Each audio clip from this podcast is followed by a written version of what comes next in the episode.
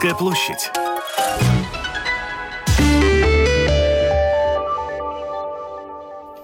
Доброе утро, друзья. Домская площадь в прямом эфире вместе с вами. У микрофона в студии Анастасия Ружанская.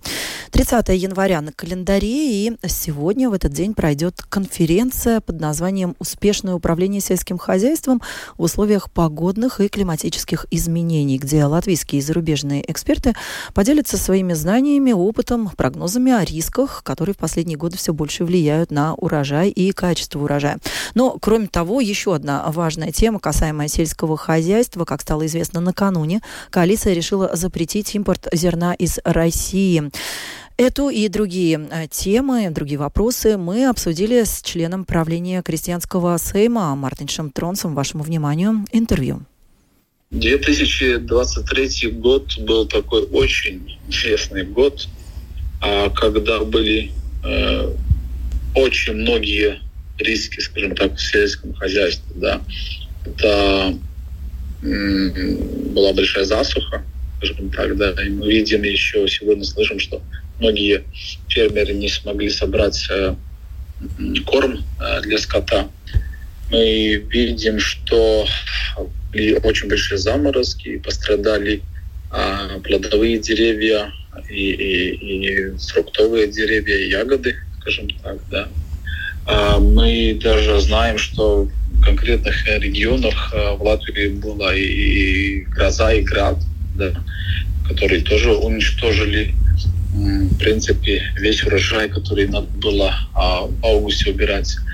И мы даже видим, что 2024 года уже, мне кажется, 3 января начался а, тоже с таким приветствием зимы, что небольшие заморозки. И когда заморозки вместе с снегом, тогда как бы, ну, это такой э, небольшой риск, там не надо нам волноваться. А когда большие заморозки, большие минусы, очень низкая температура и без снега, тогда, конечно, это всегда а, вопрос насчет того, а как перезимуют озимные туры, скажем так, да. И мы только вот это увидим, скажем так, весной. А не перезимует, да, озимый а, рапс, озимая а, пшеница. А, и надо будет пересеять, надо будет пересеять.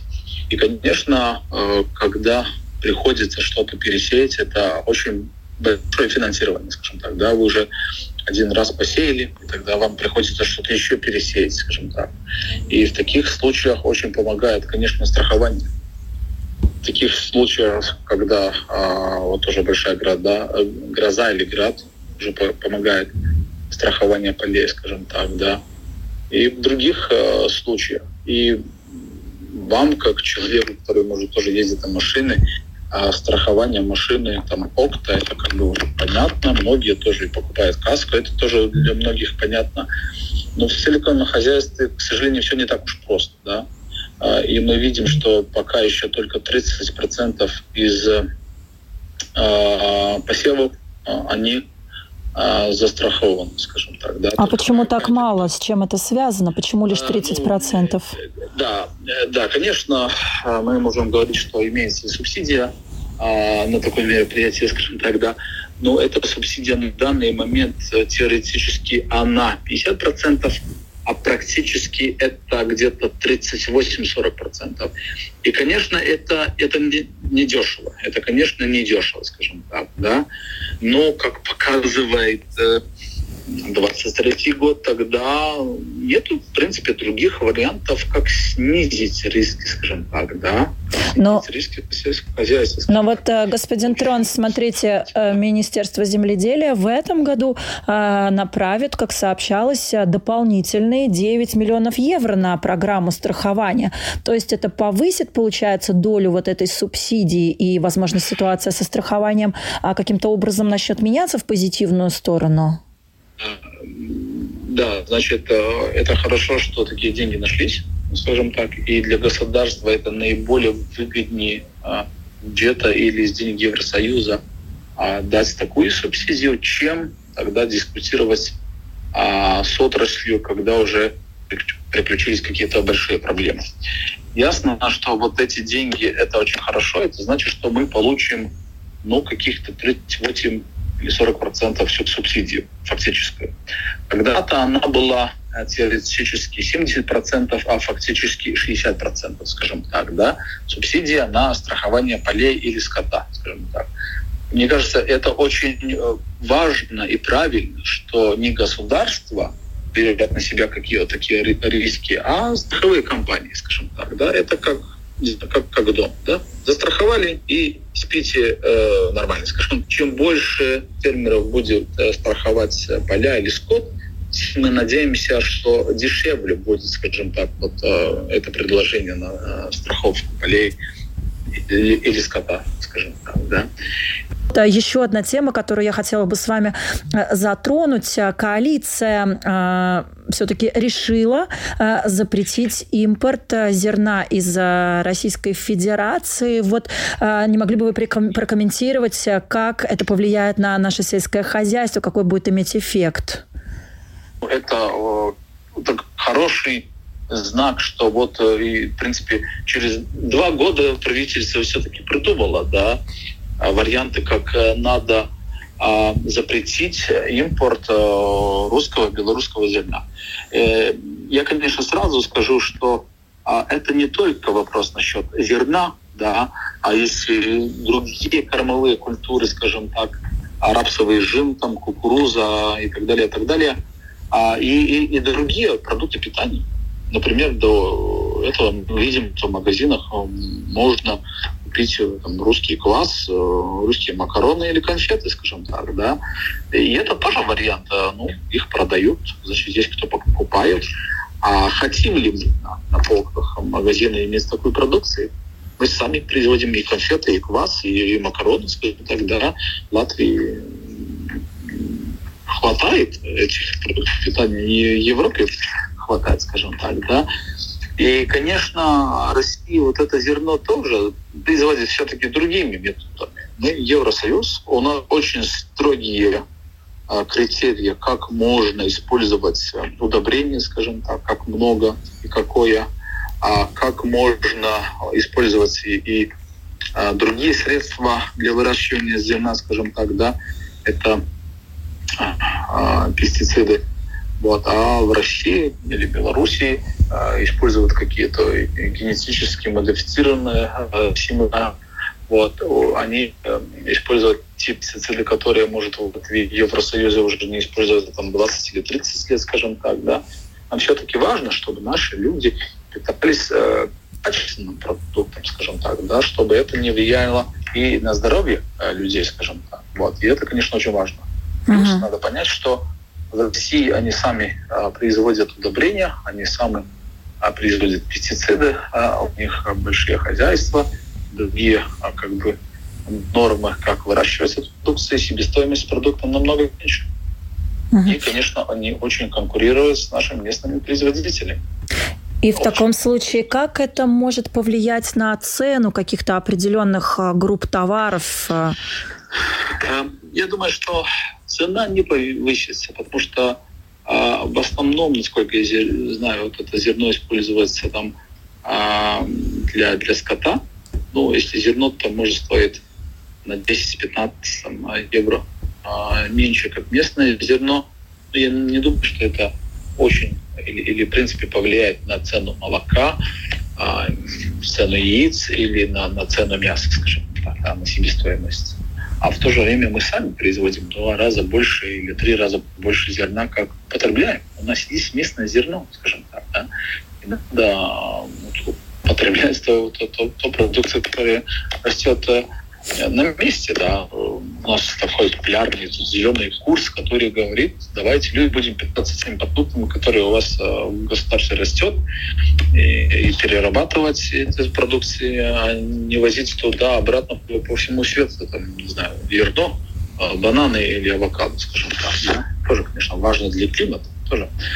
Вот. И ну, мы надеемся, что государство примет какие-то меры, чтобы ну, запретить импорт. А импорт, э, запретив э, в Латвию, это не только вопрос о и балтийских странах. Это у нас э, общий рынок с Евросоюзом, другими странами Евросоюза, скажем так, да. запретить импорт в Латвии, это значит запретить импорт и Евросоюз. Если у государства есть какие-то варианты решения, как придумать, чтобы хотя бы в Латвии или балтийские страны это запретить, это очень позитивно, конечно, да.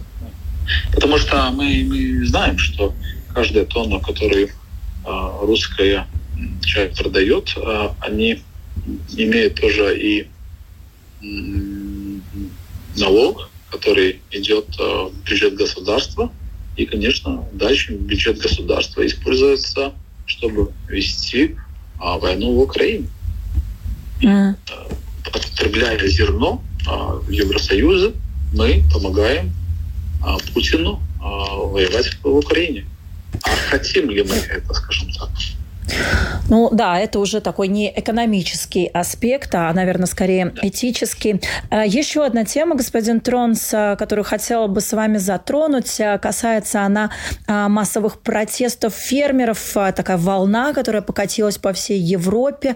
Мы знаем, что у наших соседей, у литовцев тоже активно проходил пикет э, фермеров, представителей сельского хозяйства, большое количество различных различной э, сельскохозяйственной техники было стянуто в центр столицы Вильнюса. Да, и вот э, в, наших, в нашем информационном пространстве тоже сообщалось о том, что э, есть вероятность, есть угроза того, что и наши тоже фермеры готовы выйти на такого рода протест. Вот расскажите, пожалуйста, что вам об этом известно и, собственно, вот для чего они могли бы это сделать? Такая возможность может быть. Мы через два дня встречаемся как организация э, с министром сельхозделия Армандом Краузом, чтобы обсудить ситуацию в отрасли. Очень много вопросов. А, это до конца надо решить вопрос насчет русского зерна, насчет э, продуктов питания в России, а, насчет бюрократии, которая нас убивает, а, насчет э, налогов, насчет, э, как мы делим субсидии в Евросоюзе, насчет э, и вопросов о сниженном НДС на фрукты, овощи, скажем так. А, насчет ситуации молочной отрасли, скажем так. Другие вопросы, которые нам очень важны, скажем так. И если мы сможем достичь а, какого-то позитивного результата в этих переговорах, мы не можем исключить какие-то протесты по всей Латвии. А можно ли назвать приблизительно, а, когда они могут проходить? А после этой встречи с министром мы информируем тогда, ну, обсудимся и проинформируем общество и медиа насчет того, когда такие протесты могут или не могут быть. Напомню, друзья, это был Мартин Штронс, член правления крестьянского сейма. Ну, а далее мы поговорим о музыке. Представьте себе, да, в рамках научного блога вместе с Константином Рангсом.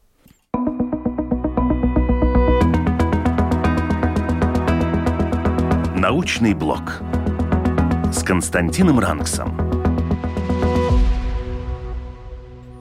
Ну вот смотрите, друзья, вы когда-нибудь а, задумывались а, о том, почему самые разные люди по всей планете, естественно, а, чувствуют, чем музыка отличается от любого другого шума.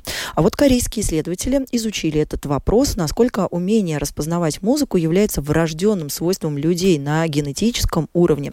Получилось, что чувство музыки действительно генетически вшито в нас. Какие можно сделать выводы из этого, мы прямо сейчас спросим у нашего научного блогера Константина Рангса, который с нами на прямой э, связи. Константин, доброе утро. Доброе утро всем. Итак, э, что же такое музыка вот с такой генетической точки зрения для человека? Ну, вообще музыка, если смотреть с научной точки зрения, это звуки, для которых характерны гармония, ритм и форма. И долгое время возникал вопрос, а как вообще вот мы отделяем, определяем, вот эта музыка, а это вот какая-то э, какофония, там, условно говоря, циркулярная пила э, дерево пилит.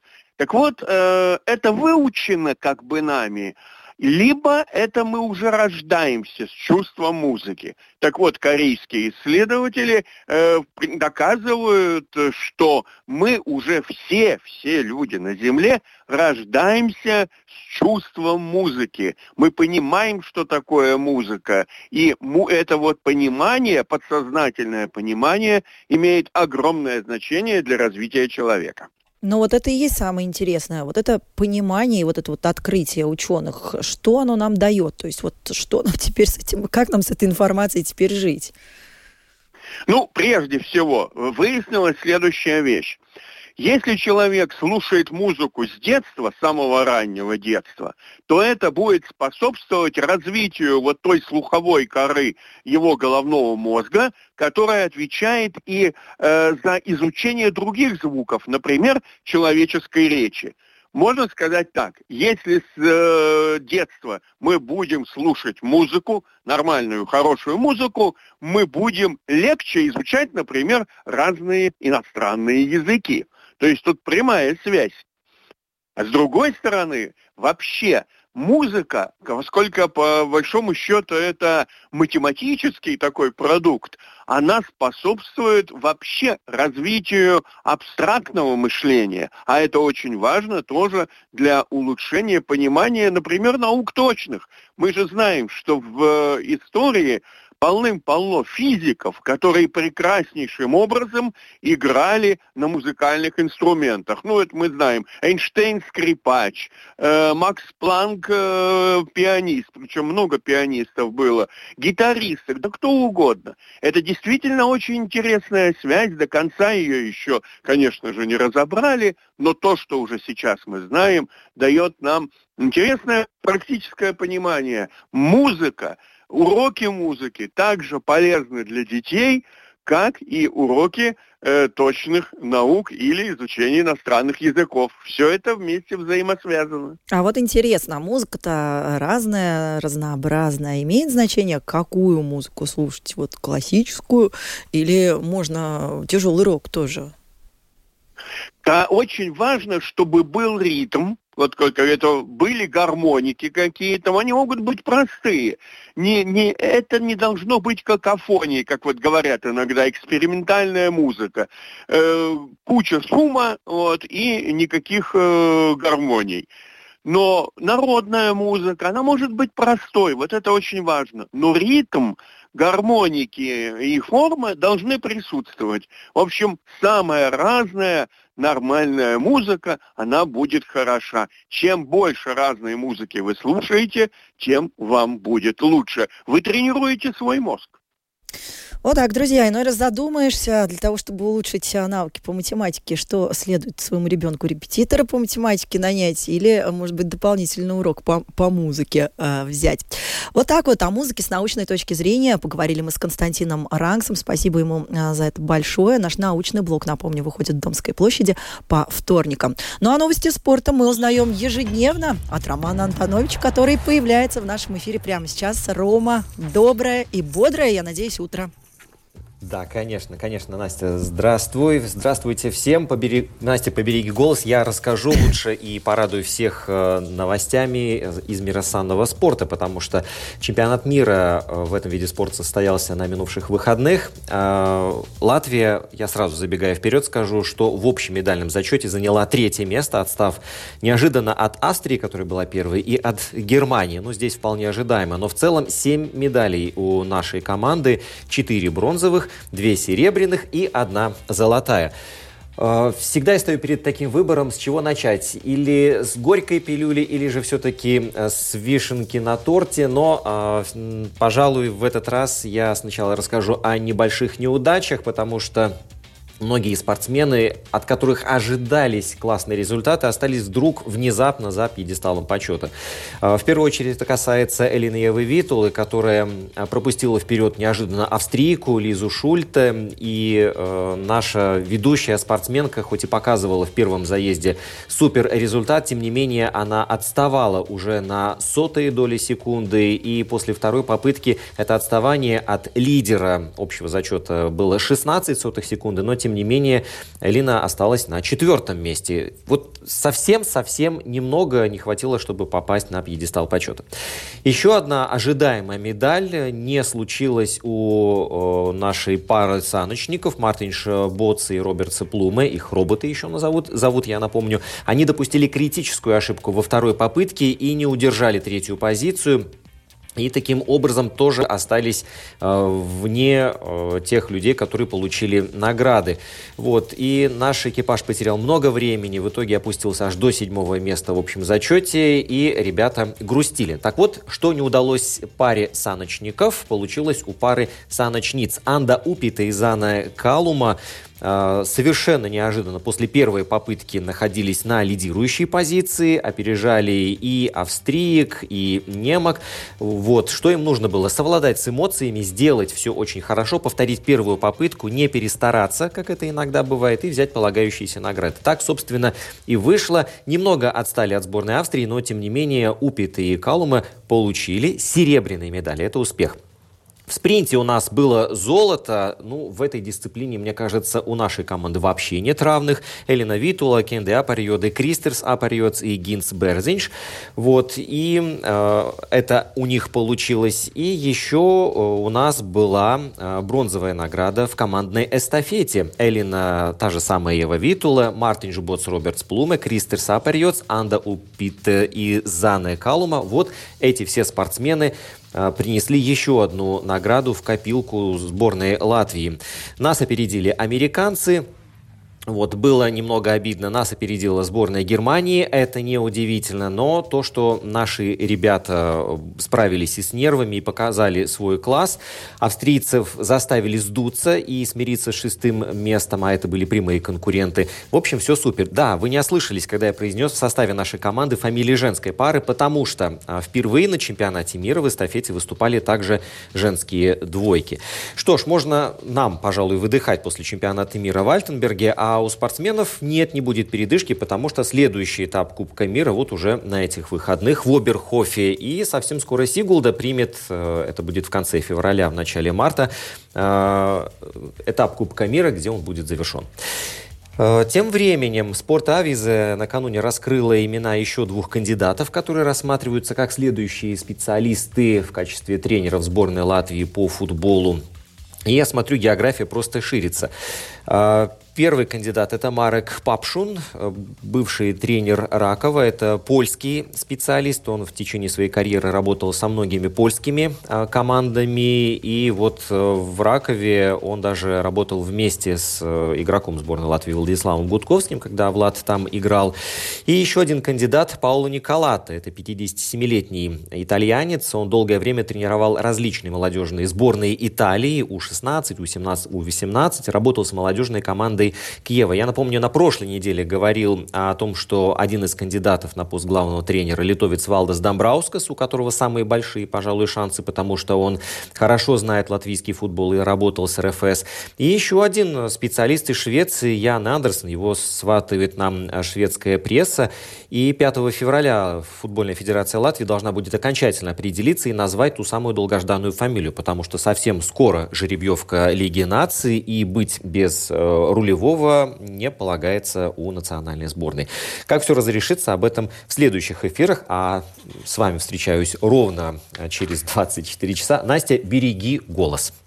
Да, Ром, большое тебе спасибо. Друзья, Роман Антонович с обзором спортивных событий в программе «Домская площадь».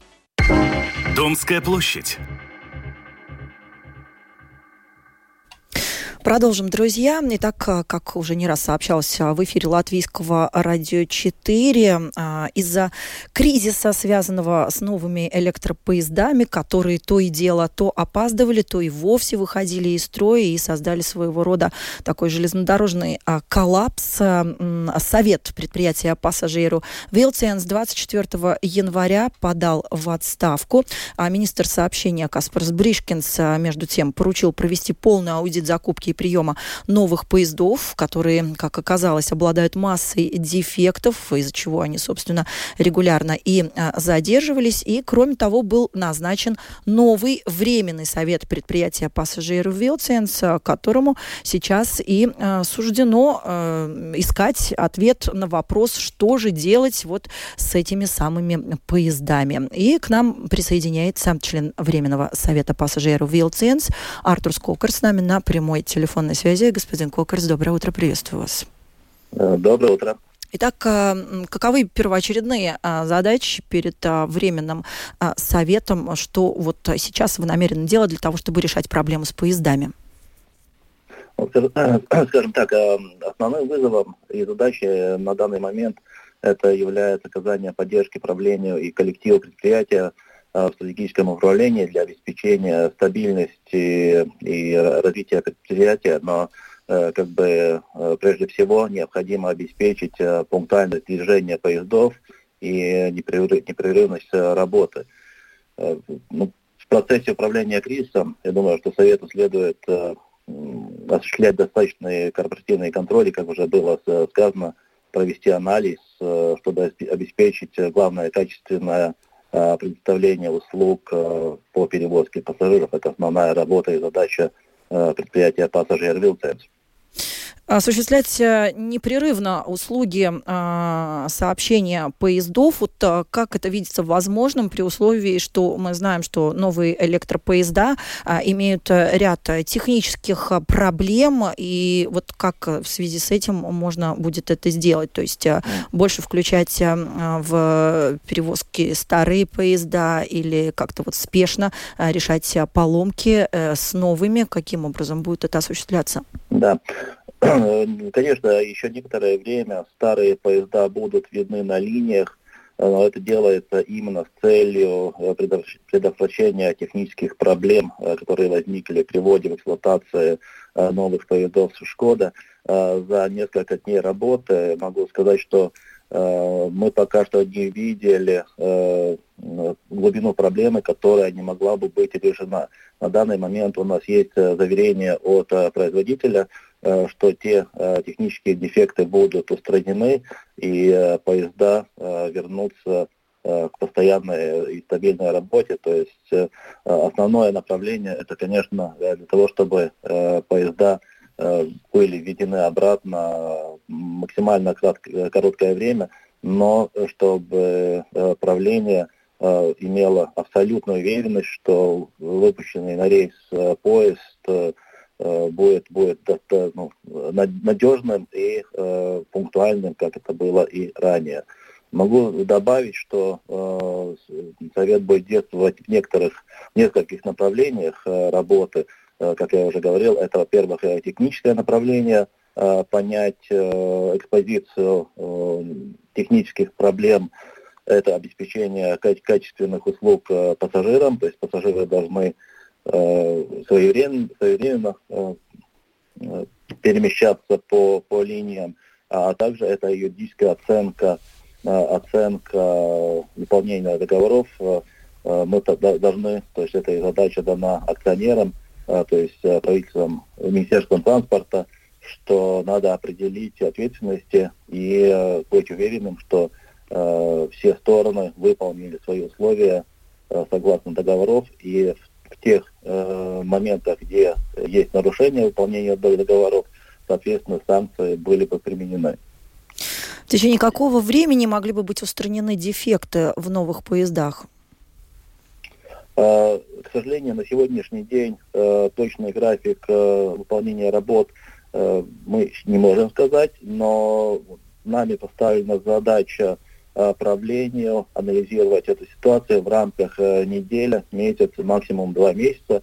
Э, я думаю, что уже правление в достаточно краткое время обратиться ну, с достаточно четким планом действий и алгоритмом работы, чтобы новые поезда полностью, полностью заменили старые поезда. Так что над этим сейчас производится работа. У нас есть некоторые заверения от Шкода, Э, что дефекты будут устранены, так что э, мы полагаемся на производителя поездов, что они делают все возможное, чтобы дефекты были устранены. Э, парламентский секретарь Министерства сообщения Герц Дубкевич э, в интервью Латвийскому радио 4 уже озвучил э, цифру, что на капитальный ремонт каждого такого поезда может потребоваться порядка 300 тысяч евро. Вообще о каких суммах в целом в таком случае может идти речь? Если мы говорим о новых поездах, то все дефекты, устранение дефектов э, производится в рамках э, гарантийного обслуживания, то есть за это все платит производитель.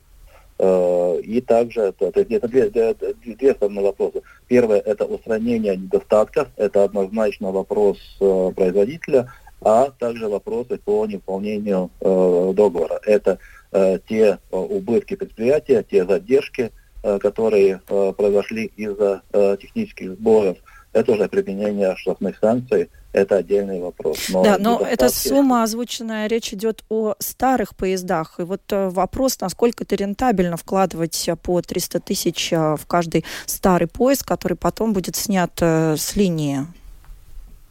Как, как Министерство транспорта уже сказало, это является пока что резервным вариантом, то есть это на данный момент э, старые поезда на линиях работают, и на данный момент э, количество этих поездов достаточно, чтобы, чтобы э, пассажир смог работать.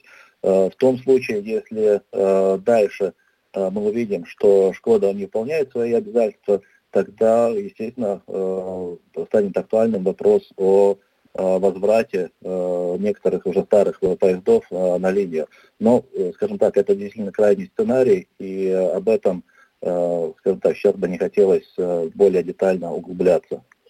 Ну что ж, спасибо большое. Благодарю за разговор. Э, член Временного совета Pasažieru vilciens Артурс Кокерс был с нами на прямой телефонной связи. Мы говорили о том, как решать э, ситуацию с поездами э, по причине вот, кризиса в этой сфере. Как мы знаем, 24 января был снят старый совет пассажиров Вилтенс и назначен Временный совет, которому и предстоит сейчас решать эти вопросы.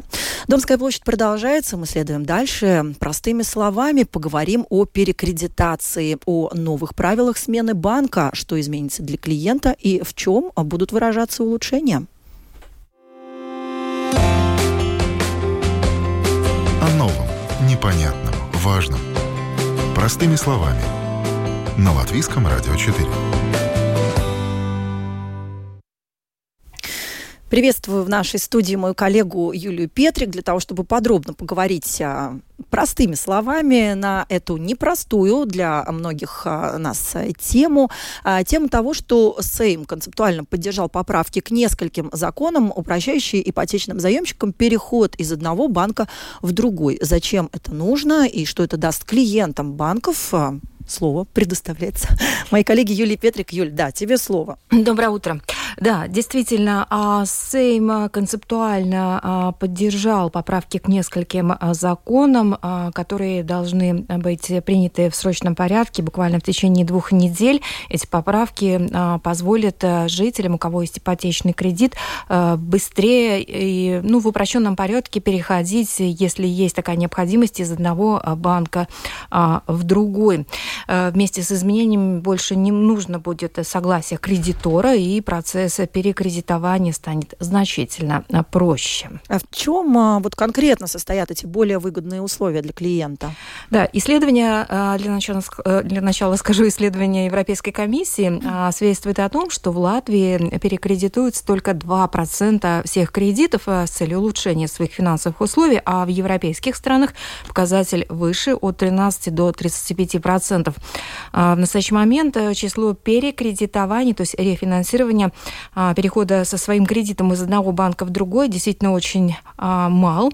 А, дело в том, что этот процесс достаточно дорогостоящий и долгий, занимает иногда до полугода. Конечно же, это трудно выдержать. Что и, собственно, даже снижает конкуренцию среди банков. Но вот что об этих изменениях нам рассказал глава Ассоциации финансовой отрасли Янис Бразовский. В частности, по его словам, в дальнейшем в процесс перехода от банка в банк будет проще и будет а, меньше бюрократии, сократятся сроки. Эти изменения, они меняют то, что как оперативно, как мобильно, в какое время я как э, ипотечный заемщик, скажем, могу сменить кредитора, с которым я уже работаю. Потому что сейчас это достаточно, скажем так, нарочито и продолжительно. И не только из-за кредиторов, но там и есть э, процедуры, которые просто государством тоже установлены. И вот эти законы, они именно как-то упражняют или а, облегчают все процедуры, которые связаны с именно мобильностью меня как а, заемщика и моими возможностями менять моего кредитора. И, конечно, это увеличивает конкуренцию между кредиторами. Впоследствии, конечно, это может отразиться на, на ценах за, за то, что я должен платить за свой заем. Ну и в дальнейшем э, процесс перехода из банка в банк со своим кредитом займет э, не более двух месяцев. И все это, кстати, будет происходить э, удаленно. Будут также сняты некоторые обязательные платежи, нам сказал Янис Бразовскис. Очень важно, там описываются те комиссионные сборы, которые или кредиторы могут устанавливать, или были комиссионные сборы в виде тех, которые должны проплачивать государство, чтобы сменить э, регистрацию на ипотеку. И там тоже это будет уже отменено. Так что, в принципе, очень хорошие изменения, которые мы и как индустрия уже где-то 6 лет назад начали, заключили том, перекредитоваться и физическим лицам, и юридическим лицам. Так что, в принципе, очень хорошо, что и государство поддержало все это, и как-то очень быстро это пришло. Идет Сейчас скажу о том, что подробнее о том, что же исключат э, из этой схемы, то есть какие а, средства не надо будет платить. В дальнейшем не нужно будет платить государственную пошлину на регистрацию прав ипотеки в земельной книге. Ее стоимость составляет 0,1% от суммы сделки. А, также а, в дальнейшем банк, из которого уходит клиент, не сможет брать никакую плату за расторжение договора. Сейчас он вполне может начислять некие проценты за уход уход э, в другой э, банк, и причем это произвольная сумма. В настоящее время затраты жителя Латвии на перекредитование составляют от 400 э, до 600 евро. Ну вот, как я уже сказала, банки применяют комиссионную плату, которую в дальнейшем они применять не смогут. Но согласно изменениям в законе о защите прав потребителя, а, в дальнейшем плата за переход в другой банк может э, составить лишь 1% от суммы а, ипотечного кредита. То есть вот э, э, эту сумму будет начислять тот банк, который будет предоставлять рефинансирование. То есть если, допустим, кредит составляет 50 тысяч евро, то сумма к оплате за новый договор составит 500 евро. А чисто практически, вот э, что нужно сделать, чтобы перейти из банка в банк? Вот какова процедура? Э, как я уже упомянула, банк, из которого человек пожелал уйти, э, его не нужно будет в дальнейшем информировать. Если житель желает перевести свой кредит в другой банк на другие условия, то он должен обратиться к потенциальному кредитодателю, оценить предложение и заключить, соответственно, новый договор. А также удаленно подтвердить свою подпись у нотариуса об изменении прав а, залога в пользу нового а, кредитодателя. То есть нотариус теперь будет удаленно, ну и, конечно же, не бесплатно, но бюрократии меньше. Опять же, это экономия а, времени. Сколько стоит, мы уже сказали. Ну и предполагается, что а, вот эту сумму, например, вот которую как комиссионную нужно будет заплатить 500 евро, можно будет а, а, выплатить в три а, платежа. Также предполагается, что кредитные учреждения будут взаимно обмениваться информацией о клиенте и уже имеющий, у имеющегося кредитора будет возможно в течение 10 рабочих дней удержать заемщика и предложить ему более выгодные условия. То есть, а, ну, попытаться его все-таки у себя удержать. Об этом нам рассказал Янис Бразовскис. Обычно в таких случаях, если я приходил в свой банк и говорил, что у меня другой предлагает такую процентную ставку, ну, как правило, все-таки мой банк тоже сразу смотрел на эти дела с коммерческой точки зрения, понижал какие-то выплаты чисто на коммерческие основы, чтобы я обслуживался Есть еще один важный момент. В ходе обмена информацией а, банки, конечно же, будут а, а, предоставлять друг другу некую скрытую информацию, допустим, информацию о том, насколько аккуратен плательщик, его кредитную информацию, кредитную историю. Да? То есть, в принципе, может такое быть, что и банк, в который хочет уйти клиент, может и отказать в рефинансировании, поскольку он считает, что клиент не очень надежен, либо у него упали доходы. Это тоже невыгодно. Ну и также отмечу, отмечу что э, есть еще э, поправки к законе о страховом договоре, которые предусматривают, что в случае ипотечной перекредитации, то есть смены банка, у потребителя будет право в одностороннем порядке прекратить существующий договор о страховании недвижимого имущества. Эти изменения необходимы, чтобы не возникли э, дополнительные расходы. Также вместе с изменениями предполагается отменить ограничения на рекламу ипотечных, строительных кредитов и кредитов на повышение энергоэффективности.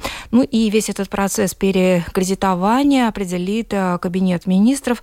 А, в окончательном чтении парламент рассмотрит законы 15 февраля, так что подождем две недели.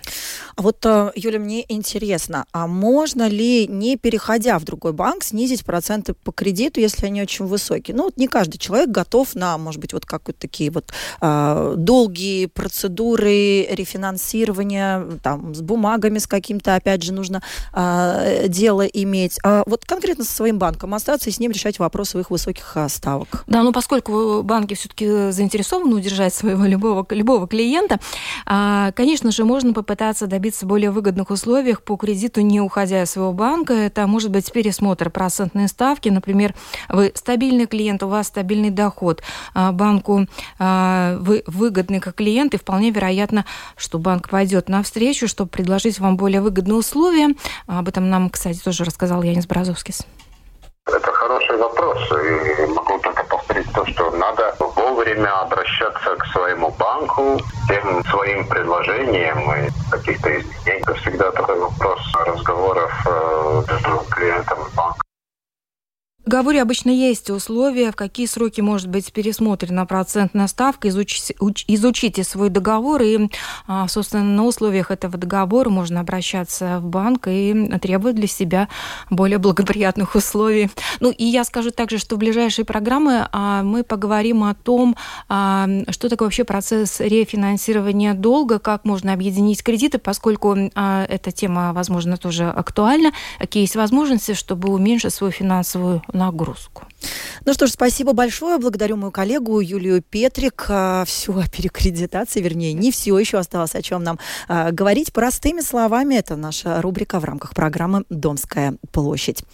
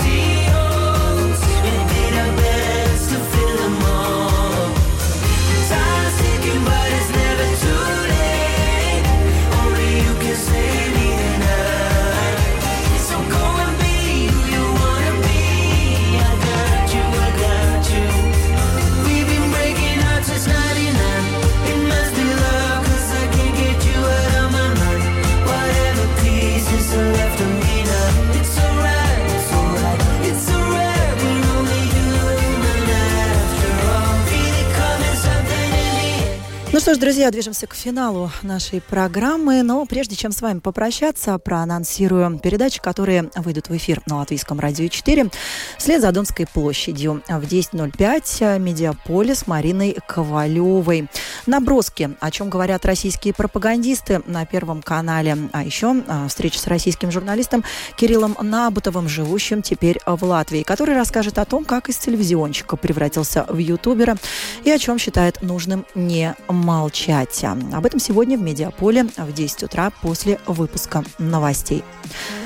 Как всегда, Глубокие философские, духовные темы в своей программе обсуждает Людмила Вавинская со своими гостями в 11.05. Ее программа «Беседы о главном». Сегодня тема звучит так. Кто верит в бессмертие души? Вот такой вопрос будет сегодня обсуждаться в 11.05 в «Беседах о главном». В 12.10 открытый разговор с Ольгой Князевой. Замечательная валюта евро. Вполне нам в Латвии пришлась, а, что называется, ко двору. Но вот а, почему не все европейские страны страны поспешили заменить ее, а, а, свои национальные деньги на евро, а вдруг они что-то выиграли от этого, а, что имеем и что потеряли, заменив латы на евро. Об этом Ольга Князева будет говорить со своими экспертами в студии в 12.10 в рамках программы «Открытый разговор». В 15.05 «Современная Одиссея» с Еленой Вихровой провести свой отпуск в любой точке мира, приобретая новые знания, знакомства и друзей. И все это совершенно бесплатно бесплатно благодаря программе Erasmus+. Сегодня об этом подробно в рамках современной Одиссеи. Книжный вторник с Илоной Ехимович в 16.05. Этнографическая проза Бориса Назаревского. От причудья до обозерья. И, кроме того, тоже в книжном вторнике сегодня поэтический сборник «Ураны есть имя» украинского литератора Юрия Тарнавского. В переводе на русский язык Дмитрия Кузьмина. Информационную картину дня, как всегда, продолжат мои коллеги из программы «Подробности». Юлиана Шкагела и Наталья Мещерякова. Сегодня будет ее соведущая. Ну что ж, друзья, программа «Домская площадь» подошла к концу. Благодарю за работу звукорежиссера Регину Безаню, музыкального редактора Наталью Кочкареву, продюсера эфира Наталью Пориета, видеорежиссера Романа Жукова. Я, Анастасия Ружанская, прощаюсь с вами. Желаю вам доброго дня, отличного настроения и будьте, пожалуйста, здоровы. Всего доброго. Пока.